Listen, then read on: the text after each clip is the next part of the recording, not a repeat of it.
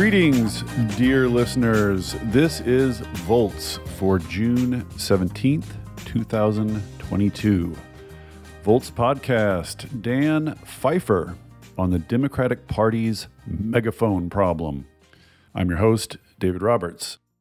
You probably know Dan Pfeiffer best as one of the hosts of the wildly successful Pod Save America podcast part of the growing crooked media empire of which he is a co founder. Or perhaps you know him as the author of the Message Box newsletter, where he dispenses communications advice to left leaning subscribers. But before he was a new media mogul, Pfeiffer was in the thick of politics as a top aide on Obama's campaign and then in Obama's White House, where he ran communications and strategy. Pfeiffer has seen the media war between the parties play out, and he has seen Democrats lose messaging battles again and again.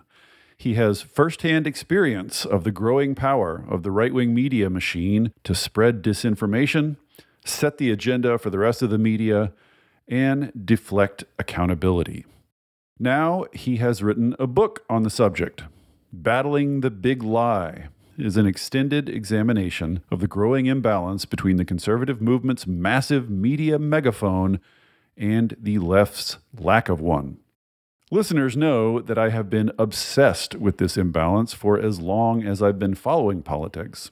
So I was super geeked to talk to Pfeiffer about how right wing media grew, how it successfully intimidated both mainstream media and social media companies, and how Democrats can begin building a comparable megaphone of their own before it is too late.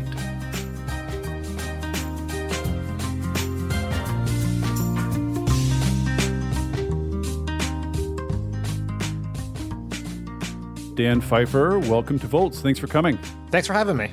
Congratulations on writing a book under extreme time pressure, an extremely stressful time to be alive. I hope the uh, psychological damage has been uh, minimal. I think we'll only know how much damage there was many years from now. So the, the, the, the full cost of this endeavor will not be known. well, I want to talk about the current situation, but just briefly at the beginning, let's look a little bit at history. So I wonder what you think are sort of the uh, kind of the landmarks on the road to the current situation. So, for instance, when tell us a little bit about when the press, the mainstream press as the enemy, became a popular thing on the right. That's sort of the first. And then the second is like, what are the sort of markers of the growth of their own media apparatus? How did we get here? Sure. There had been a bubbling sentiment of conservative anti press sentiment dating back to the New Deal and FDR and Democrats sort of dominating the conversation. But it became a political strategy primarily in Barry Goldwater's 1964 campaign. He hammered the press, he hammered Eastern elites, he handed out pins to the press on the press planes, calling them members of the Eastern establishment. The press as enemy became an explanation to the the right themselves and their voters why they kept losing elections. It wasn't that their policies were bad. It wasn't that they were unpopular. It wasn't that their rhetoric wasn't good. It was that the press hated them. Nixon took that into hyperdrive because of his own set of uh, insecurities and grievances and. even before Watergate, like in the course of the Nixon administration, there was real thoughts on how you go about destroying the press. Richard, Richard, Nixon had his enemies list, which included members of the press. He also explored with Roger Ailes and some of his other aides, you know, very specific forerunners to Fox News in terms of state-sponsored propaganda. There was an effort where they explored creating local news pieces created by the White House that would then be under a sort of under undercover that would be sent to local news stations. Mm-hmm. There was an effort to fund a pro Vietnam War documentary to push back against the Pentagon Papers and other efforts out there. And then when the press in the you know sort of the common tell all the president's men telling of what happened took down Nixon, that became sort of the cause celeb in the right. The press is out to get us. The press is out to get us. Reagan took that in the 80s, getting rid of the fairness doctrine as a part of was part of his campaign. Uh, you know, what, one question about that, about the fairness doctrine thing. I'm curious what sort of the the public versus private justifications for that were. Like, did Reagan and his people consciously do that in order to bolster right wing voices, or was there some sincere ideological uh, motivation back there somewhere? I think there was probably some sincere ideological motivation, but the primary driving factor, as I understand the history, was the fact that the fairness doctrine was putting downward pressure on efforts to have right, uh, an emerging right wing radio ecosystem right. and that in order to have that that every time they kept trying to move towards local stations kept trying to move towards you know, sort of the forerunners to Rush Limbaugh, there would be, you know, pressure from the FCC for equal time, et cetera. And right. so ending the fairness doctrine basically created the environment by which right wing radio could thrive, which created the environment by which Fox News could thrive. The idea that the FCC and the fairness doctrine and the big government were preventing conservative media was one of the motivating factors among grassroots activists that pushed Reagan to do it. And then there are two, a couple of moments in time where the idea of you know, aggressive Republican Party adjacent media comes from. And I use that to distinguish between ideological media like, you know, human events and the Weekly Standard right. and sort of national review, of which we have examples in the pre Trump era on the right and the left, right? Sort of right. real magazines pushing the party agenda left or right, depending. And that's obviously Roger Ailes recognizing that the power was in the press. And so get partnering with Rupert Murdoch to start Fox News. Fox News becomes very, very powerful over the course of time, finds a real market. And then there are two other moments that I think are incredibly significant. One is right after the 2012 election, there was a view pushed primarily by Steve Bannon that the right is losing the messaging wars and they need to double and triple down in the ability to push the political conversation in their direction. Their direction, in his view, was culture wars, mm. immigration, et cetera. And that leads to Breitbart, the Daily Caller, Free Beacon, with real investment from a new set of quote unquote Rupert Murdochs, like the Mercers, uh, who helped start Breitbart, or sort of take Breitbart from its previous version to the Steve Bannon pro Trump version. You have Foster Friess, who gives money to Tucker Carlson to start the Daily Caller. And then the moment that really sort of takes that, which would be in supercharges, is Facebook really hits a tipping point in around 2014 where its reach, the news feed, and the algorithm all sort of combine with these new right wing digital outlets to move the political conversation powerfully towards right wing extremist messaging. And that takes off, and then that ends sort of ends in Trump, and then Trump takes the whole thing to another level from 2016 on.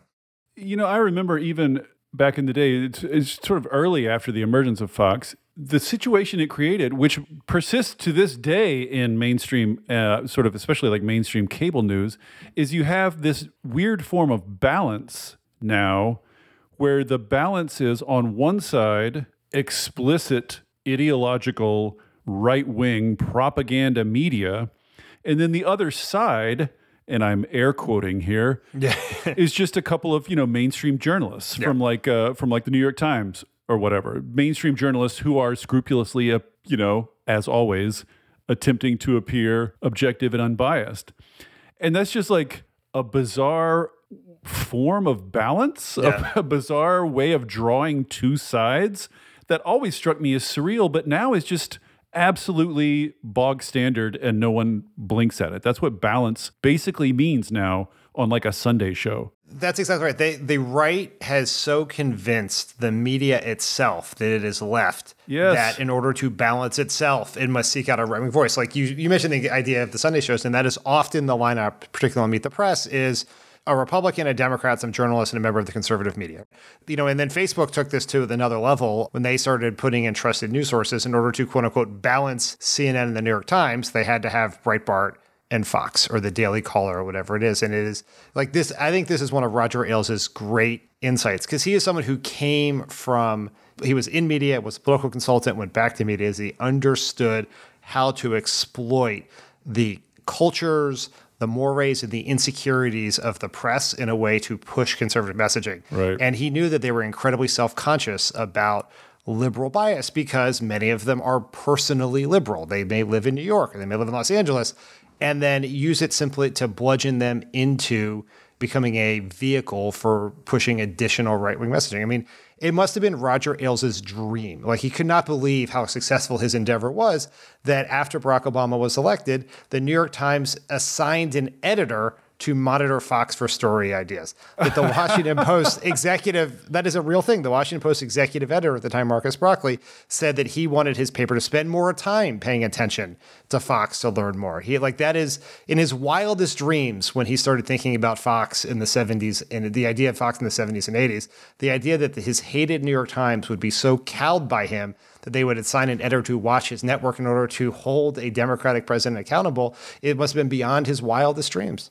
It's wild. It's been one of the wildest things about the whole process is the extent to which explicit ideological right-wing media has been protected at every stage by the very establishment that it is devoted to destroying. It's so surreal. And like one of the most infuriating chapters of the last actually it's more than a decade ago. I'm revealing my age here, but but mm-hmm. that you cover in your book is you know, Obama came in, y'all came in with Obama. And by that point, I mean, it's pretty obvious from the jump, I think, but certainly by the time Obama took office, it's just super obvious that one of these things is not like the others, right? That Fox is not just another objective news network, that it's very explicitly devoted to taking Obama down. It's devoted to the Republican Party. Seems very obvious, and I'm sure seemed quite obvious to you inside the White House. But then, you know, you all uh, consciously decided to push back on it and just reaped a shitstorm, not from the right wing media, but from its defenders in the mainstream media. That's drives me mad to this day. I can only imagine what it was like from the inside.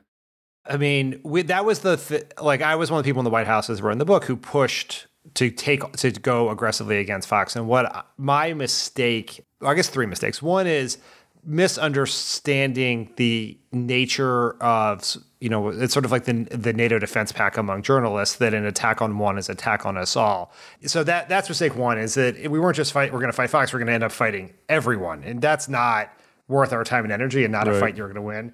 The second I think was in sort of in our tactics we made some mistakes in when we got into their access that's where the press, I think, to some extent, understandably comes to everyone's defense because it, it's not whether we're going to do interviews with them or not. It's not whether we're going to acknowledge them or not. It's whether they get to show up and participate in sort of communal activities which they pay for. Right. And then the third was that Fox would see it in their this part we sort of understood, but would see it in their interest too, right? Obviously, our attack on them became proof yes. to their base that they were doing what they said. And now in situations like that, we can both win. Because I as painful as that process that whole battle was, it did have at least I, th- I think, and maybe this is just me justifying my own decisions, a moderately moderating impact on how much the press was following Fox. Huh. Like it still obviously was a problem, but there was less. Like we really were in those first year or so of the White House would be like Glenn Beck segment, phone call from Politico about Glenn Beck segment, right?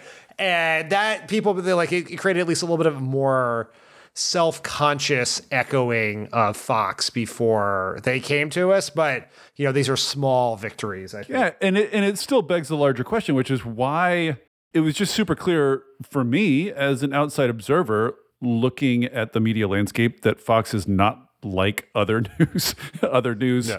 s- stations. It's very clear they're doing a different thing, and I, and it just begs the question of why other journalists couldn't acknowledge that or couldn't see it or weren't and this is what i always wonder why they weren't pissed off about it like if you're a real journalist and you really care and you're dealing with fact checkers and editors and you're having to confirm things with two sources and etc and then these people come along and just sort of like call themselves a news network, even though it's like 90% bloviating opinion and it's full of falsehoods and it's full of bullshit. And they're calling themselves the same thing you're calling yourself. Where's the professional like pride? Like, where's the, why are journalists not mad about Fox? Why instead are they defending and welcoming it? Did you, have you ever figured that out? Yeah, I think there are a couple reasons for it part of it is this sort of self-conscious liberal bias where it's like, Right. yeah, we are kind of liberal. Like we maybe it's not bad if someone balances out in the sense that this view that maybe Fox is a center right journalism entity during the day at least, as opposed to a propaganda operation. The second one is basically up until 2012 or so. The people that Fox hired to be campaign reporters or White House reporters, they almost operated as intermediaries between the Fox higher ups and the people they were covering. And these are pretty like leg- people who had been at other entities and were well respected by their colleagues, like Right. Major Garrett, Carl uh, Cameron. And, you know, when we would have conversations, I'm not going to out specific conversations with people, a lot of the people who would cover us, they'd come to you and say, look, we sort of kind of know this is bullshit. What's your complaint? And they'll try to like serve it as intermediary. So I can see in a world in which I'm not I'm not defending this, but just understanding sort of the fraternity or culture among journalism is it's like we respect Major Garrett or we respect Carl Cameron and he is one of us and worked with one of us.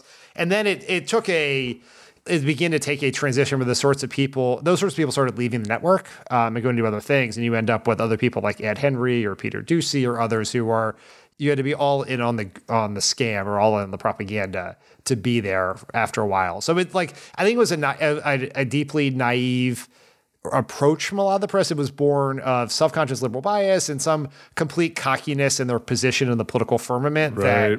that like yeah they attack us but we are the fourth estate we we exist we will forever be trusted and important and before long that very very they didn't realize they were uh I often sometimes joke that the you know Fox and Roger Ailes and the right declared war on the press and the press covered that war instead of participated in it. let's turn to real quickly to Facebook because one of the more disheartening uh, episodes the last few years, so many disheartening episodes, Yeah, but one of them right. is you know, I watched, I sort of came into political consciousness in the early 2000s and watched as the right wing media sort of chipped away at mainstream media, just accused it of bias, you know, over decades, even before the 2000s, like you say, starting back in the 70s, just accused it of bias, banged on it, banged on it with these critiques, slowly wore it down until it sort of submitted to being polluted and ending up in this bizarre two sides, you know, objective versus right wing situation. But at least it took a while t- to bring the media down. Yeah. Then along comes Facebook, the same exact arguments, the same exact disingenuous arguments, the same accusations of bias, the same whining and grievance, the same right wing playing the refs thing came out again, except Facebook resisted it for all of like a few months and crumbled in just spectacular total fashion almost immediately. So, is the explanation for that that tech guys are even more naive about the ways of the political world than journalists are? Or is the right interpretation more cynical, just that these guys just wanted to buddy up to power and never had any pretensions of journalistic integrity in the first place? I don't know that anyone at Facebook had any intentions towards integrity at any point. I don't think that wasn't the. It was just it. it like I, I think I have always understood Mark Zuckerberg to be a entirely amoral person who stumbles into immorality when he's not paying attention, and so I think the answer to the question is both. So in the pre-Trump election, there was a inside Facebook, like deeply, deeply, deeply naive people about how politics works. So the moment that I think is notable in the pre-Trump period that leads to things going really bad in the Trump period is right around the time that Democrats are about to win the election. Now, the leadership at Facebook, whether it's Zuckerberg or Sheryl Sandberg, has become relatively you know, they're well connected with Democrats in Washington, either via Nancy Pelosi or through President Obama. I mean, Chris Hughes, who was one of the original founders of Facebook, Yeah. worked on the Obama campaign. In the early days of Facebook, they had plenty of connections among Democrats, as a lot of tech companies would do, from California would do. Right. And then, right when the Republicans are starting to get control of the House, they're starting to build up their government affairs operation because now they're a real company and they're going to start bumping into the regulatory state. And Republicans are coming into Congress and they figure we have the Democratic side figured up we can get people on the phone, so we need to hire Republicans. So they hired Joel Kaplan, who was George W. Bush's chief of staff, had worked in the Office of Management and Budget, incredibly well respected, well liked, moderate ish Republican, like not a Tea Party Republican, if, right. that was sort of the MAGA version of 2010 they hire him and he's the only republican of note in the company so his word is like you know he he's the only one who uh, you know if there's a question about like product or marketing there are lots of people there who have opinions on it no one has an opinion on how to deal with republicans other than Joel Kaplan. he's the Republican whisperer. Yeah, he's the only. He may be the only one that they even know, right? And so he starts giving them advice, you know, and so they're like giving money to Republicans and doing meetings and all of that. But this first becomes a real issue in 2016 when this fake scandal emerges that suggests that Facebook is biased against conservatives and what they put on their trending news page. And other Republicans yell, and then Joel Kaplan sort of puts together a plan that causes them to, even though they essentially did nothing wrong, to apologize for it, accommodate these Republicans. Ugh. Zuckerberg begins his outreach program. He dines with Tucker Carlson and all these people, and some like well-meaning conservatives you know, like S.E. Cupp and some other people. It's not all just like proto MAGA types. It's some conservatives in good standing, even if we disagree with them on a lot of issues. And then Trump wins. And this is where I think it takes the transition from, you know, sort of self conscious, naive liberal bias to we got to make money. Mm. And so there's fear of Trump using the power of the state against them. Republicans control all the levers of power in Congress. They're threatening all sorts of things around you know, overturning Section 230, which gives them, you know, legal immunity from things published on their page. And the other thing that's important to know about Facebook is the Facebook audience is much more Republican than any other social media company. Yeah. Twitter is overwhelmingly Democrat. You know, the Facebook audience is older people, right. which it trends Republican. And so they have they have a challenge like there's an inside game of being seen, you know, as being able to influence a process and prevent and be able to keep making, you know, gobs of money without interference from the Trump administration. And then there is the problem of if Trump turns on them, that would affect their bottom line because people will stop using the platform. They'd already lost a bunch of liberals over Cambridge Analytica and all these other things. Right. And so if Trump, if MAGA fans, Trump fans started deleting hashtag deleting Facebook, that was going to be a real problem. So they were trying to navigate the situation where they were not upsetting their their customer base was, you know, sort of in the old Michael Jordan apocryphal quote apparently republicans use facebook too um, or even may use facebook more so there was a fear about losing those people so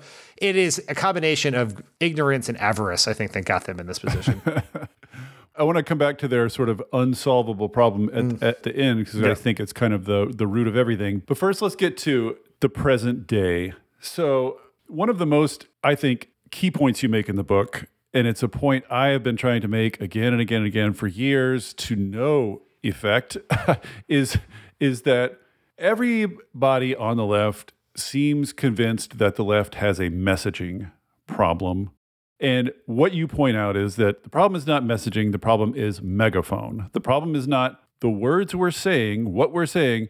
The problem is the left simply does not have the capacity to get its words into its voters' ears in a direct way. We don't have the big machine that the right has built that we're just discussing.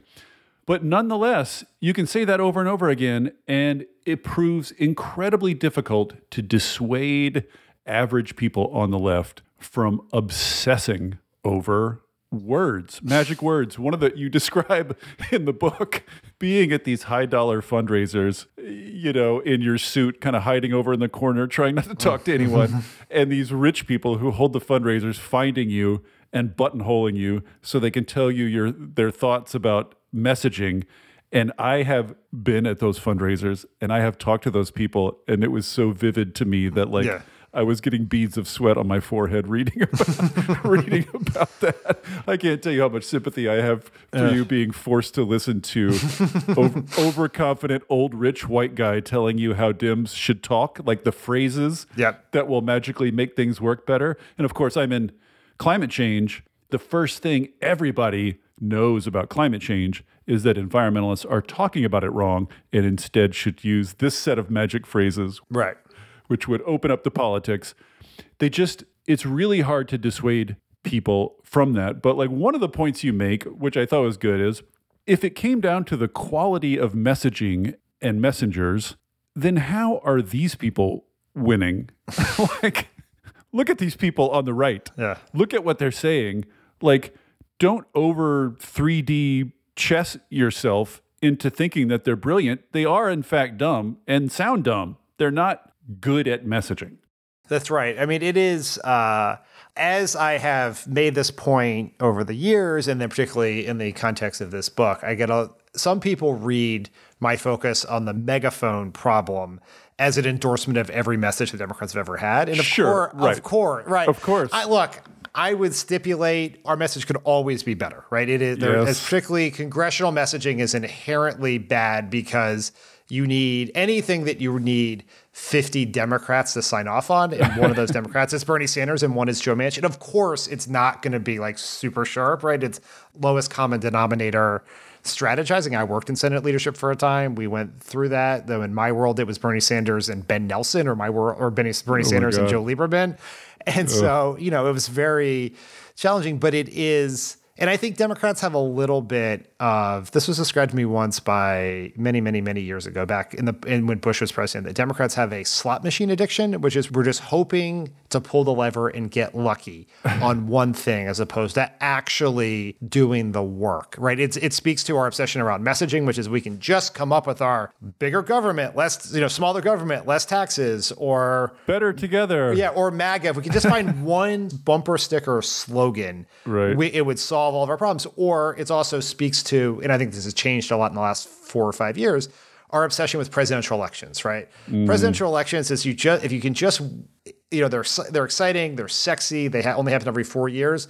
It's a substitute for like the hard work of building bottom up progressive power through candidate recruitment, candidate training, state legislative races, all of those things. And so we're constantly looking for shortcuts. And I think our messaging obsession is a shortcut to thinking if we just figure out this one magic zinger, we will solve all of our problems. And that's just simply we, if we come up with it, no one's going to hear it. And I obviously wrote this book about me about the megaphone, both their megaphone and our lack of one.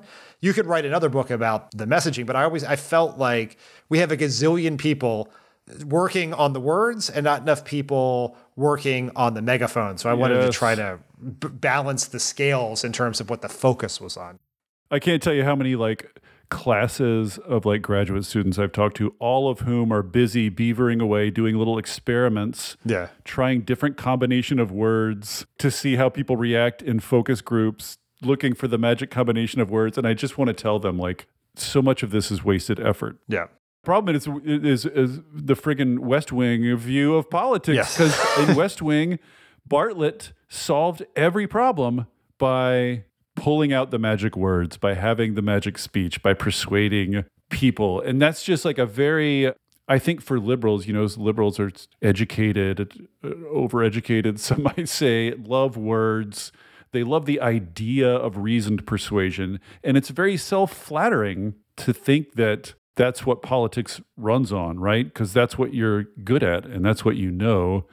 So it's just real easy to think that that's the engine of politics. But of course, uh, you know, as I tell people who come along and say, well, why don't you talk about climate change as a national security problem? It's like, do you think no one's ever said that? Like, I, can, right. I can send you 500 white papers. Like, Yeah. people have been saying that until they're blue in the face for years. It just doesn't go anywhere. It doesn't get out anywhere because we don't have the mechanisms. You know, we just shout it out into the mainstream media and hope that it filters down through the mainstream media to people. And it, that is not what happens. So I want to talk about building this megaphone, but first, just the most depressing realization I ever had about climate change is, you know, when the IPCC report came out and said we got about 10 years, you know, not till the earth ends or not till it's too late, all this bullshit, but we got about 10 years to turn the ship around before we cross these thresholds that are, you know, that are, that are going to be devastating.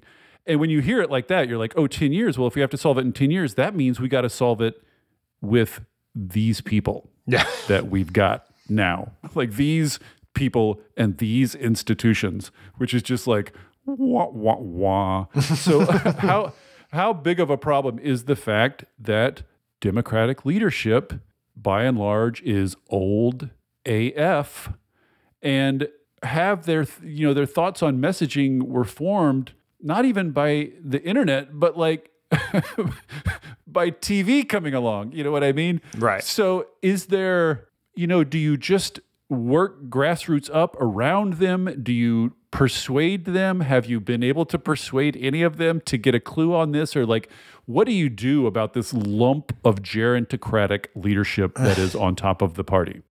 My my theory of politics has been that people's understanding of the media environment is frozen in amber from the time in which they entered national politics, right. and so that was a huge advantage for Barack Obama in 2008 was right. he was a person who had campaigned and come up in politics in the age of the internet, right? In sort of, you know, you sort of can divide the world into time periods. There's there's the TV period, you know, from 1960 on. There's the cable TV period that starts in the 80s, and then the internet really starts in the early 2000s, and that goes in my mind up until 2014, which I think is the Facebook, Twitter period of campaigning. But so we have a bunch of people who are incredibly skilled leaders at certain aspects of their job. Like Nancy Pelosi is, I think, without a doubt, the greatest legislative leader in American history. She has done incredible work over a very long period of time and she is in that role because she's the best vote counter, right? Chuck Schumer is in that role because he's a great vote counter.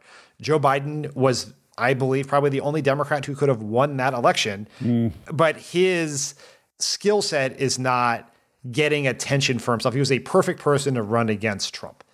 But it, in this day and age, what matters more than anything else is can you get people to hear what you're saying? Mm-hmm. And that means you have to change how you say it, when you say it, whom you say it to, and all of that. And I think that's very challenging for this group of people.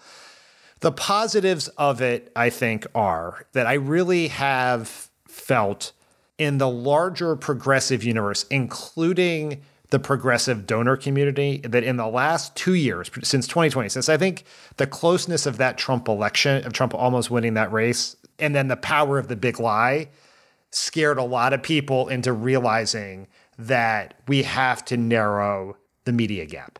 And you're seeing more investment from Democratic donors into entities that are trying to solve that problem, either media companies or content factories and things like that. So there is some positive, and there are among there was a group of us. I wasn't the only one, but sort of by far from the only one. A, group, there were a group of people after 2016 who were, you know, making the round saying this was the challenge, and there were all a gazillion meetings after the election mm. between people in politics, old Obama people, Silicon, I live out in the Bay Area, Silicon Valley people, like rich people, like, how do we, like, holy shit, what happened? How mm-hmm. do we mm-hmm. fix this problem?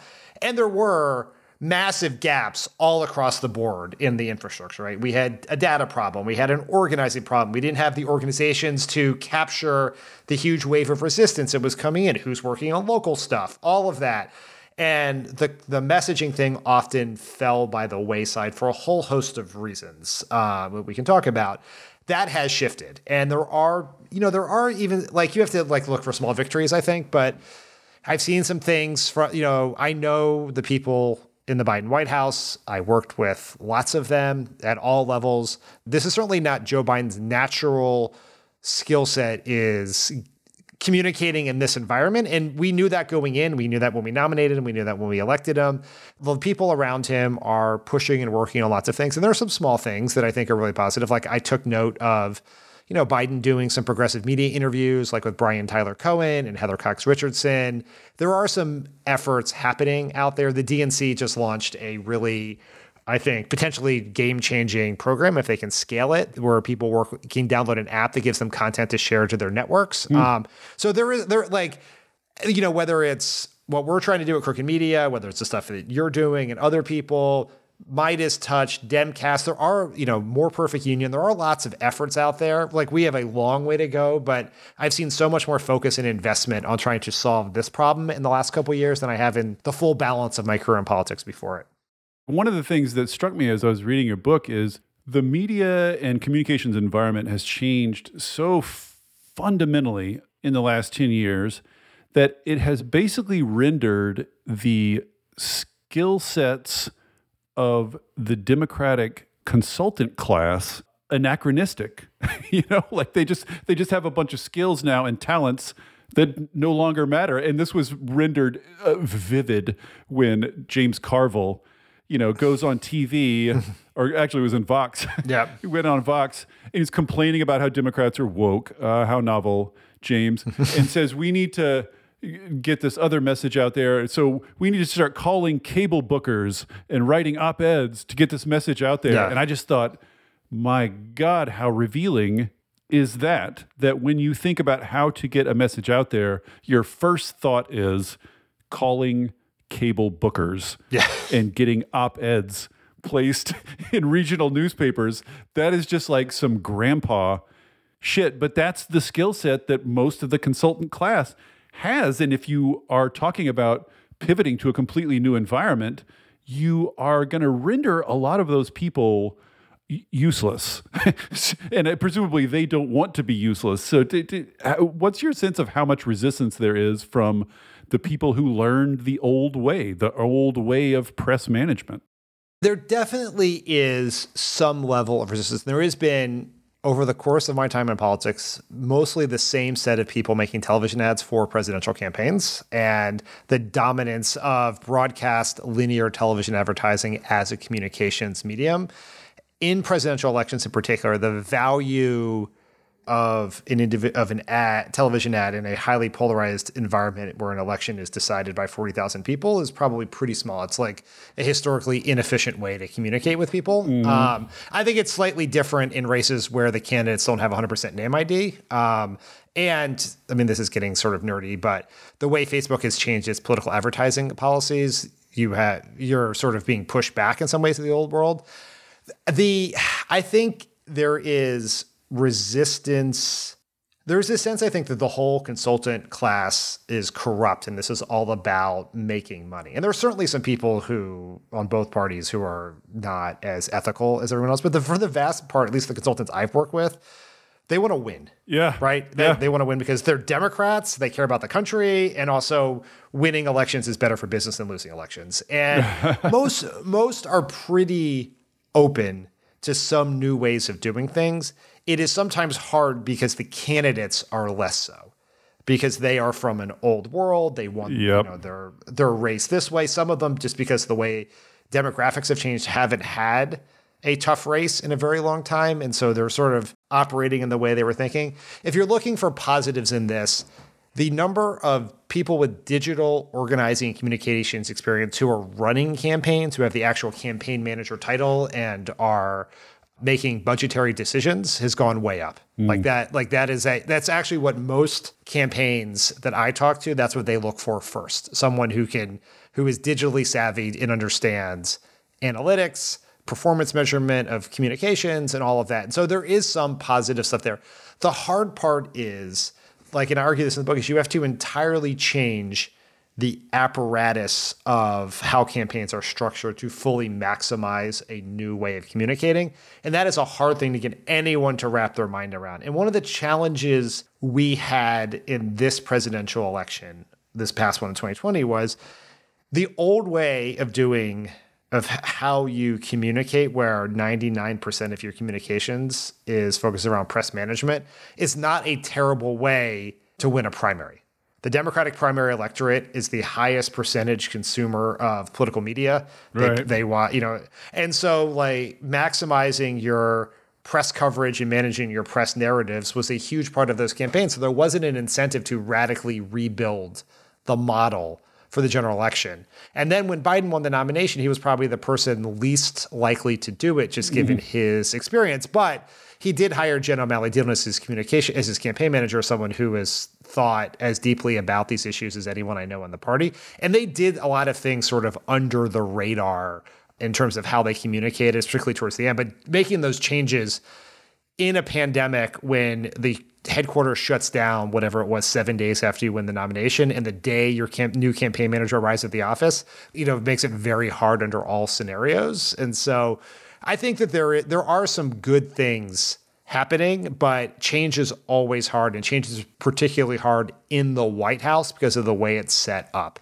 Let's talk about then the megaphone. Yeah. So, you know, we- we say You say it in your book. I've said it a million times. It seems so obvious to me that it's baffling that it needs saying over and over again, but the right has this giant machine whereby they can directly channel their message to their voters and get all their voters on the same page. So, for instance, if the left comes out with a Green New Deal, on the left, they introduce the Green New Deal at a press conference, and then, you know, mainstream reporters write it up, and the left just hopes that the spirit and the details of the thing survive those write ups, mm. Right. you know, and make it somehow to left voters. Whereas on the right, you're like, oh, here's a new thing. What do I think about it? Well, every one of a dozen radio stations and web pages and TV shows are telling you exactly what you think about it and what all the other people on the right think about it. So, you know, whether it's AOC debuting on the scene or the Green New Deal debuting on the scene or what have you, like the left fumbles around with it, but the right swings around in opposition to it immediately and in lockstep because they have this megaphone. So the left needs something like a megaphone, but there are, you know, issues around that that people on the left struggle with. So one and and I think of two in particular. One is whether it can find an audience. So one of the things you say in your book is that obviously the left's megaphone, um, the left needs to tell the truth, right? Because trust is much more important on the left than it is on the right for a variety of reasons. We need people to trust government for the government to do things.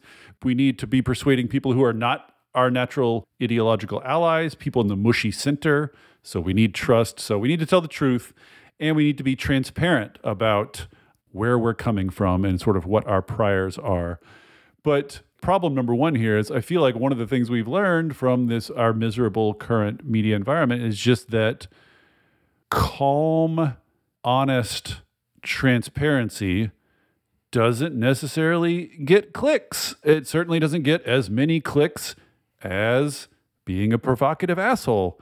So the first question is just if such a thing happened, if the Democrats, you, you know, created something like this and started calmly explaining, you know, their positions in all their in all their sort of uh, truth and nuance, why do we think that anyone would consume it? Do you think there's demand for that kind of thing? I don't think there is. I mean, this is maybe a sad statement on the world, but I don't think there is a demand for nuance. Calm nuance is not something. I mean, if you want calm nuance, you can listen to NPR or read the New York Times. Like, if you, that's what you want, like that, like th- that is being, like the calm nuance market exists and it's doing fine, and, but it's not necessarily helping Democrats, and it's not the job of the people in the calm nuance market to, to help us. Right. So I think a couple of things about this. One is, uh, I guess I would say one stipulation is that there are two economic models for media, right? And I use media, I define media broadly. There is subscription model, and I think there is, you know, there are people who've indicated they will pay for calm nuance or in-depth reporting or policy analysis. There are people who will pay for that, and then there is digital advertising. And digital advertising is a click driven model. And those clicks often come through Facebook. So you are a prisoner of the Facebook algorithm. Now we know what the Facebook algorithm values, which is on a daily basis, it's Candace Owens, Ben Shapiro, and Dan Bongino who dominate Facebook in terms of engagement and posts that perform. Right. And so in the media environment which we exist, you have to find ways to get attention. You have to be loud. You often have to be oppositional.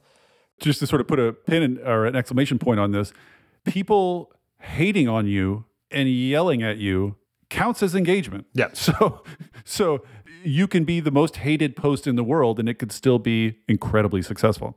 Yes, that is the most important thing for anyone to understand. And I write a chapter about this in the book. Just is, is that weaponizing liberal anger is the is one of the primary right wing media strategies, which is mm-hmm. they want like in the sort of and this is a real Steve Bannon project. The Breitbart headlines, the, the you know, there's one I, I don't remember what's top, but something like birth control makes women ugly or something. Like there's all these horrible you know things that they say and they're specifically trying to trigger liberals into expressing their anger about the article online because Facebook counts your angry comment, your thumbs down emoji just like it counts a thumbs up emoji. And therefore, we are inadvertently spreading their content all over the place.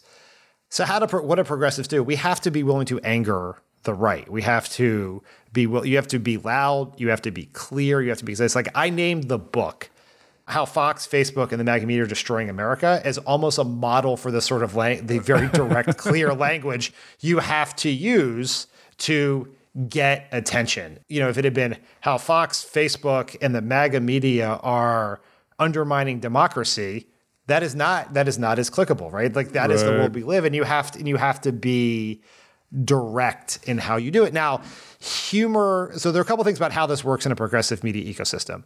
One is being clear and direct and authentic and offering some differentiation between just like liberal New you know, more liberal New York Times, right? right. Uh, it has to be, it has to feel like authentic.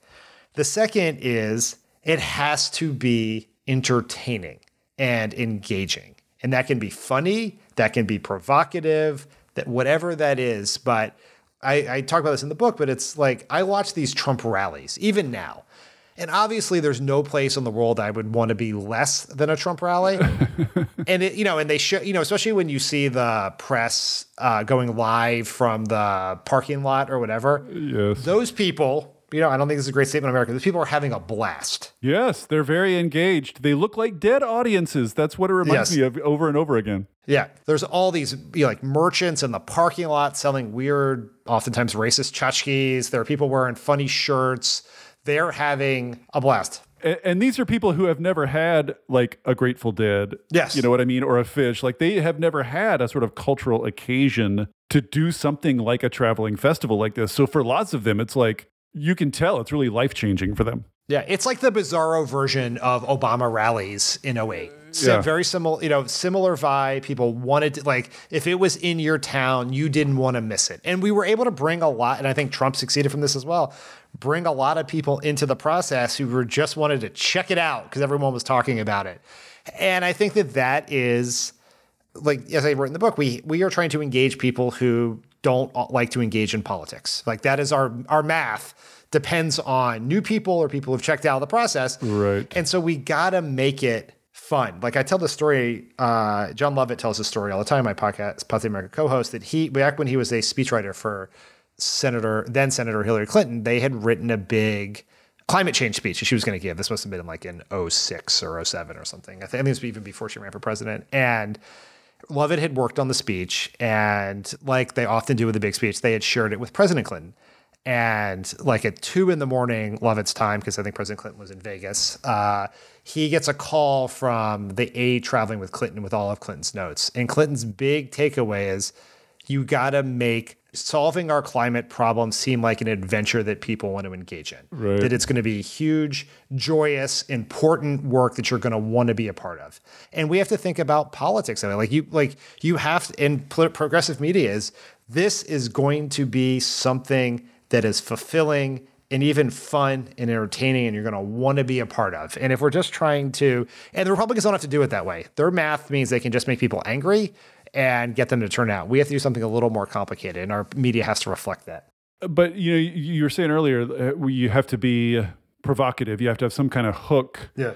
But it's not just that you have to be provocative on step one. It's that when you're provocative, and then you get scolded by the right, right, and probably by some well-meaning goo goo centrist Democrat Yep. You have to not back down, right? Yep. You have to stick with your guns. And this is like this is an intangible that I feel like just gets under undercounted in terms of like what makes people want to you know you're talking about making it seem like a fun adventure making it seem like a like a like a festival like a cultural event like something you want to be part of part of that i think is people are attracted to people who have the courage of their convictions and it's just not i just don't think it's lost on the public that over and over and over again, you see Dems or people on the left backing down in the face of scolding and blowback and apologizing. I mean, this whole this whole cycle of defund the police is just like a, a paradigmatic example, right? You got like three leftists say defund the police. No. The right wing successfully hangs the thing around the entire party. And rather than saying, we believe in our activists, you know, this is not the best slogan, but we believe in the policy. And moreover, we would like to emphasize again the dire need for police reform. Instead, they just scrambled backwards, apologized, and did a big speech about funding the fucking police. Yeah. And it's just, that's just a classic example of every time they get smacked on the nose, they back down. How do you I mean, I don't even know what you would do, but like, how do you break that habit? How do you give people on the left some of the sort of like bullishness and tenacity to just shake off criticism and double down? I mean, part of, this is generational in a lot of ways, and it's there are always exceptions every generational critique here because you know I talk in the book about how largely it is our older Democrats who struggle with this new media environment, but Bernie Sanders is actually pretty good at it, and so is Elizabeth Warren, even Yeah. though they are also in their seventies. Um, but so there is like this is somewhat, I think, generational.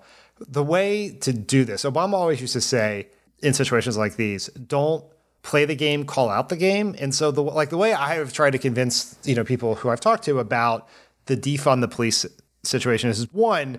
You have to understand what's happening here. This is not an on the level discussion of, of law enforcement and criminal justice policy. It is a I mean, very that's, so, that's so basic. I can't believe Yeah. that's so basic. yeah. I mean, this is about race. We're not right? Having a reasoned policy discussion here. Yeah, I mean it, it is a it's a it is about dividing people largely along racial lines. It is to scare the shit out of white people. And you have to understand that in your response. And so simply yelling fund the police we want to fund the police is not a solution to the problem. You have to weaponize you have to take their critique of you and turn it back on them, right?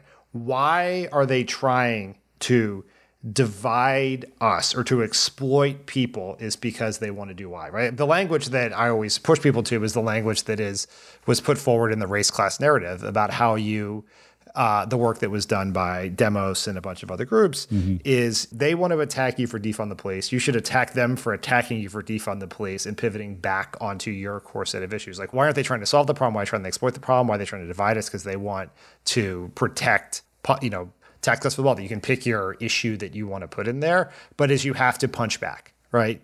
I kind of hate the idea that you should never apologize because there are times in which you are wrong. And when you are wrong, you should apologize. You should never back down in the face of bad faith critiques, right? You should, like, that's actually, you want, if something you say does not generate a backlash from someone, then you probably didn't say something provocative enough to get attention. I know, I know.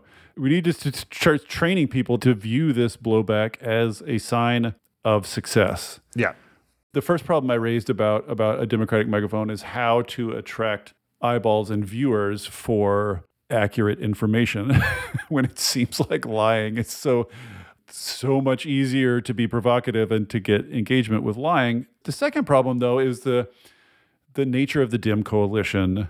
Um, you know, sort of legendarily, the right is much more uh, homogenous than the left, racially, ideologically, culturally, however you name it. The left has all these different groups, very different cultures, different ages, different whatever class, whatever. So, A, it's very difficult to sort of come up with a message that unites all those people, as you were saying. But also, one of the problems I've seen is that for any attack on the left by the right, there will be some other faction of the left who also hates that faction of the left and will join in the right's attack, right? So if the right is attacking AOC, you know, you'll have centrist Dem saying, well, they kind of have a point. You know, if the right's at whatever, like whoever you attack on the left, you'll find somebody else on the left who will join in because the left is legendarily fractious.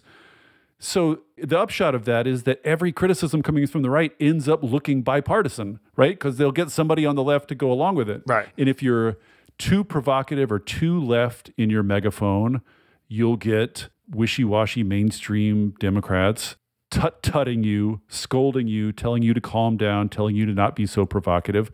Or, as I'm sure you're familiar with, if you're out trying to sort of sell the mainstream Democratic line and sort of help the mainstream Democratic Party, you're going to come under constant attack from the left, for being a simp and a sellout and a whatever, a mouthpiece and et cetera, et cetera. So it just seems like so many factions on the left are so invested in battling one another that sometimes strikes me as just like an, an insuperable, you know, barrier to anything like the megaphone we're talking about. So, so what's the answer to that?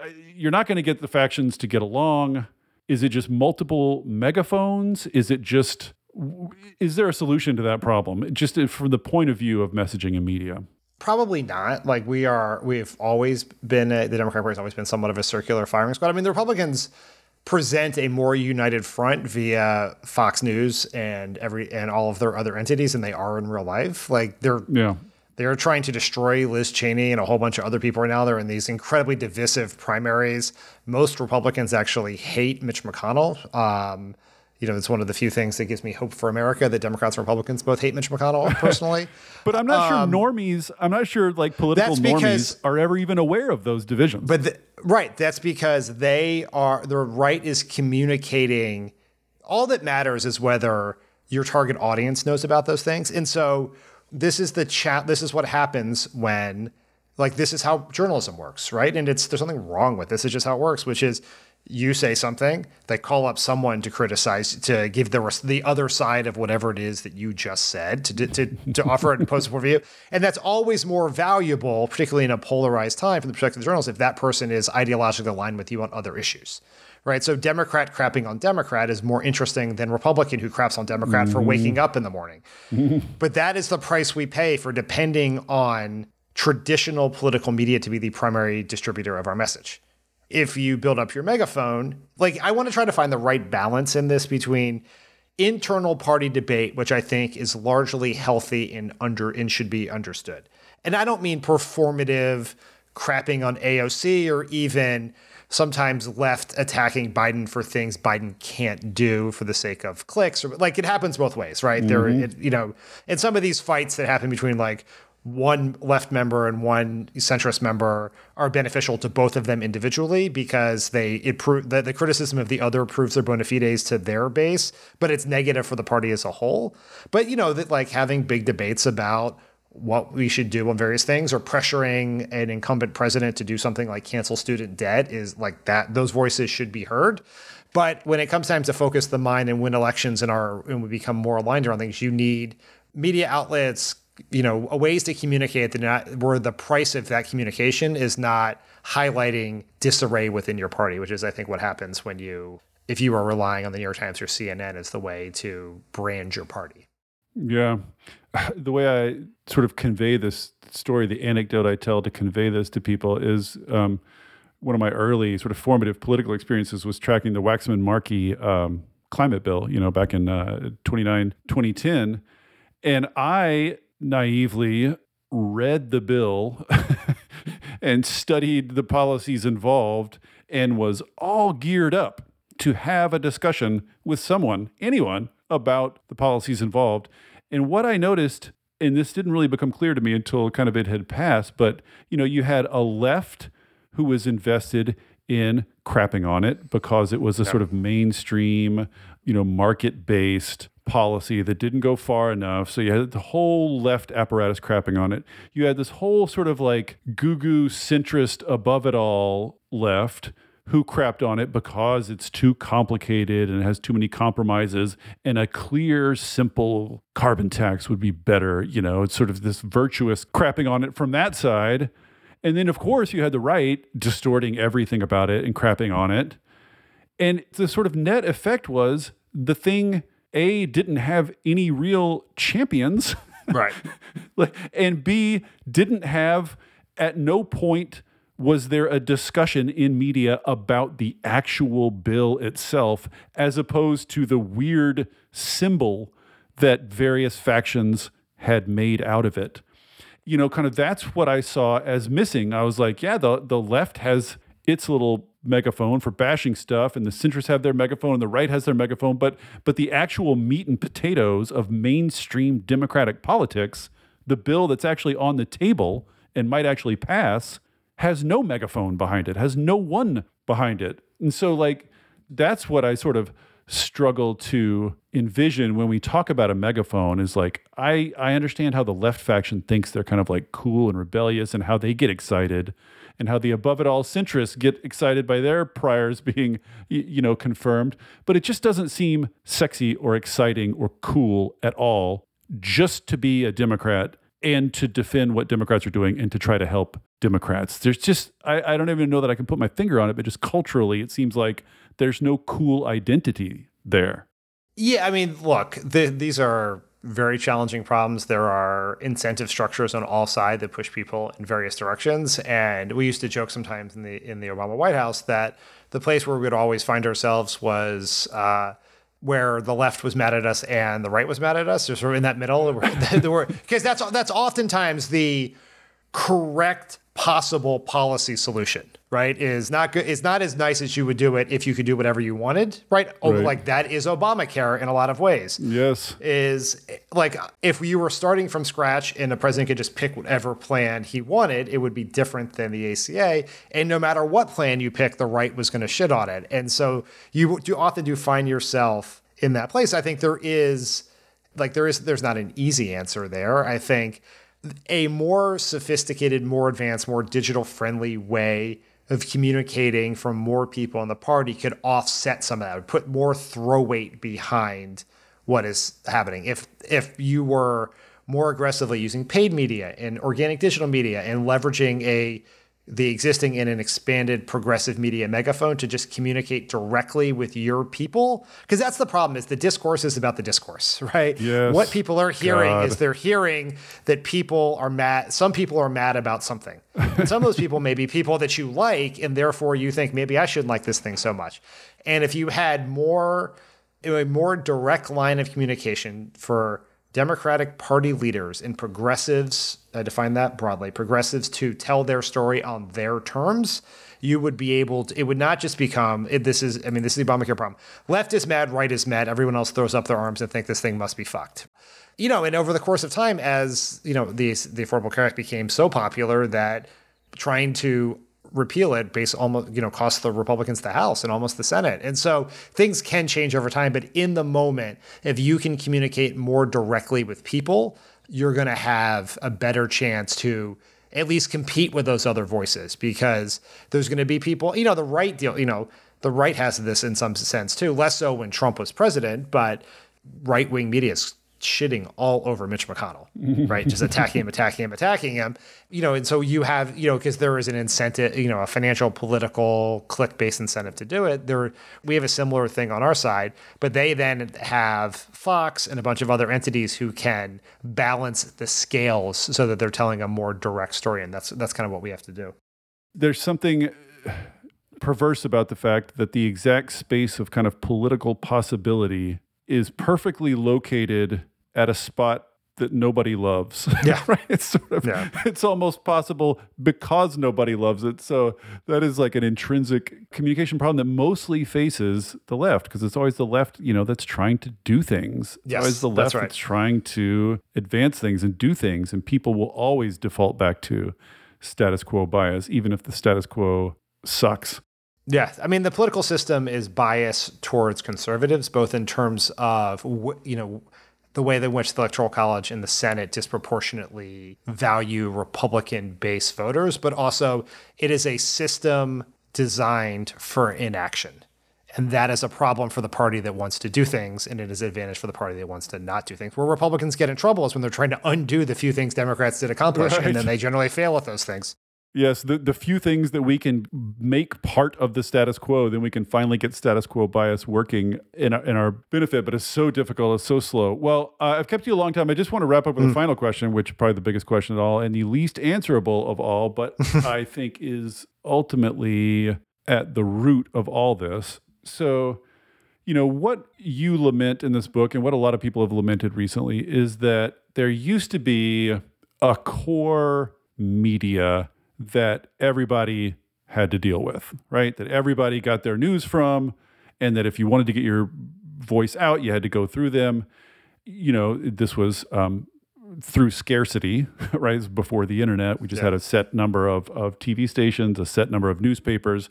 And, you know, people go on and on about the disadvantages of that, all the biases that were built into that, and all the blind spots that were built into that. And that's all very true. But the flip side is that we're all acknowledging now is it's not really good when there's no common source of information or facts, that there's no institution that is trusted across lines in the US you know, that's what we sort of come back to again and again. Like, you know, the, the mainstream media could do all these reforms that you suggest in your book, but ultimately, you know, if it tells the truth consistently, it's going to be unfavorable to the right. So if the right doesn't have to trust it, it won't. And as long as the right has its own media machine it won't. And so, and you know, it, you, you see this sort of playing out now and, and how people talk about Facebook. Now we're talking about wanting Facebook to moderate content,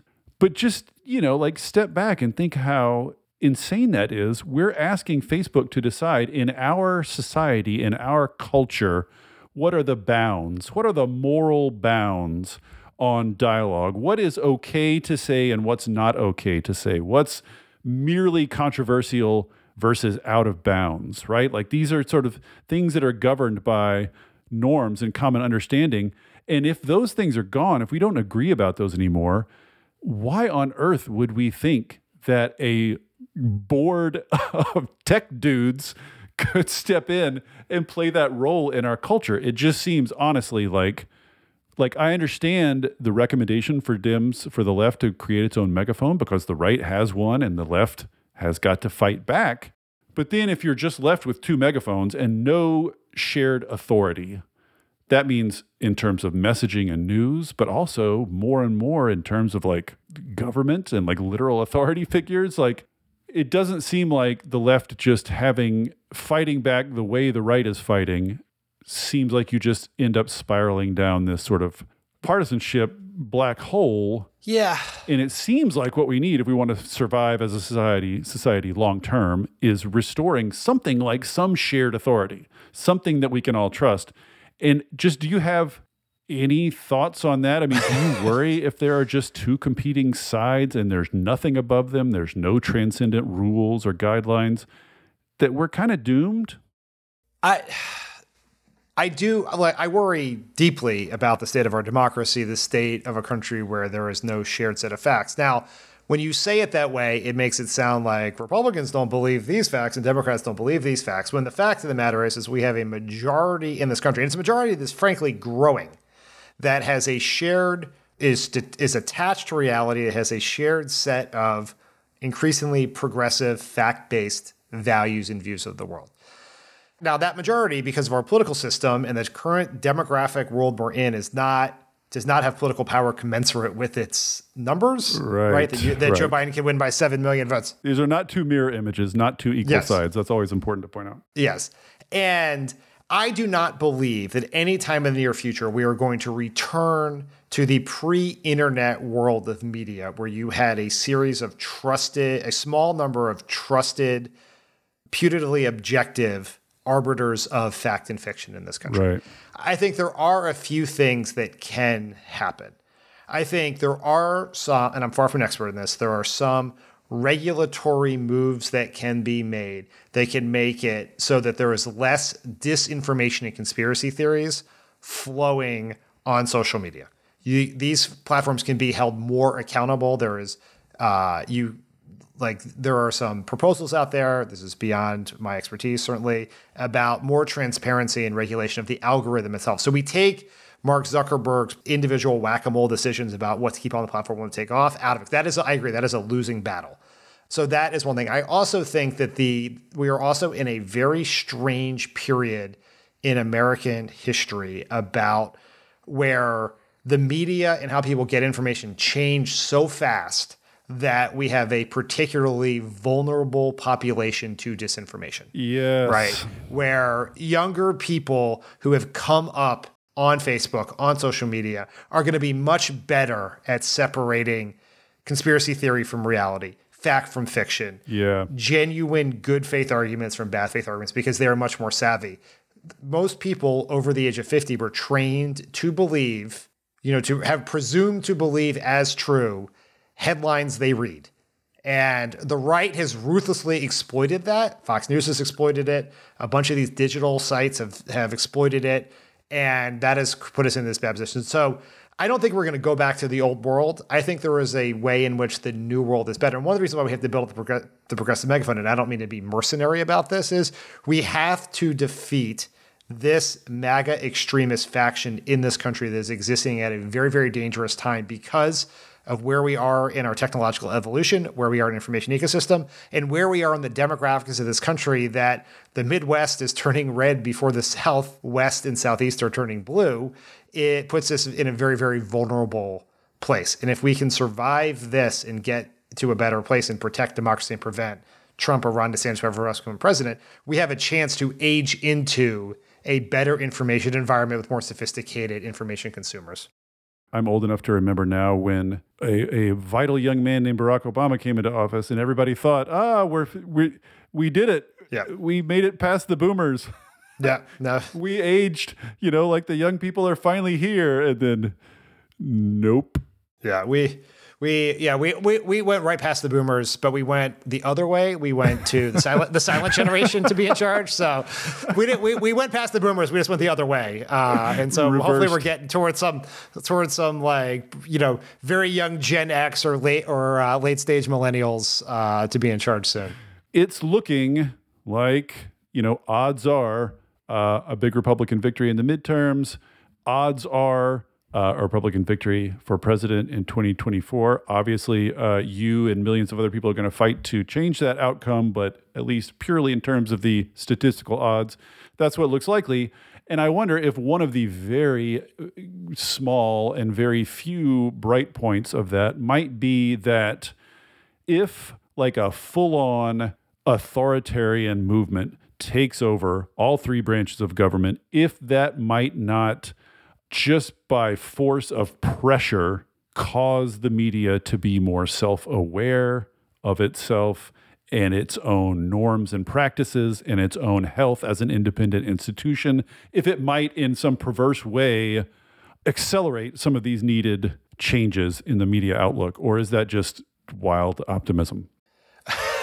If your optimistic take is that a shift towards uh, an authoritarian form of government would be good for the media, but I would file that. I would file that under. I don't want to find out. So.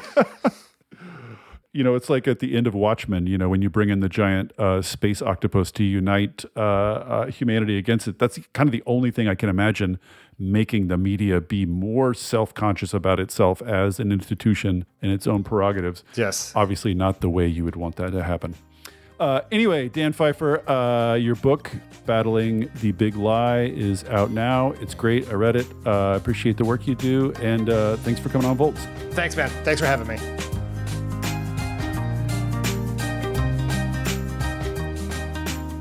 Thank you for listening to the Volts podcast.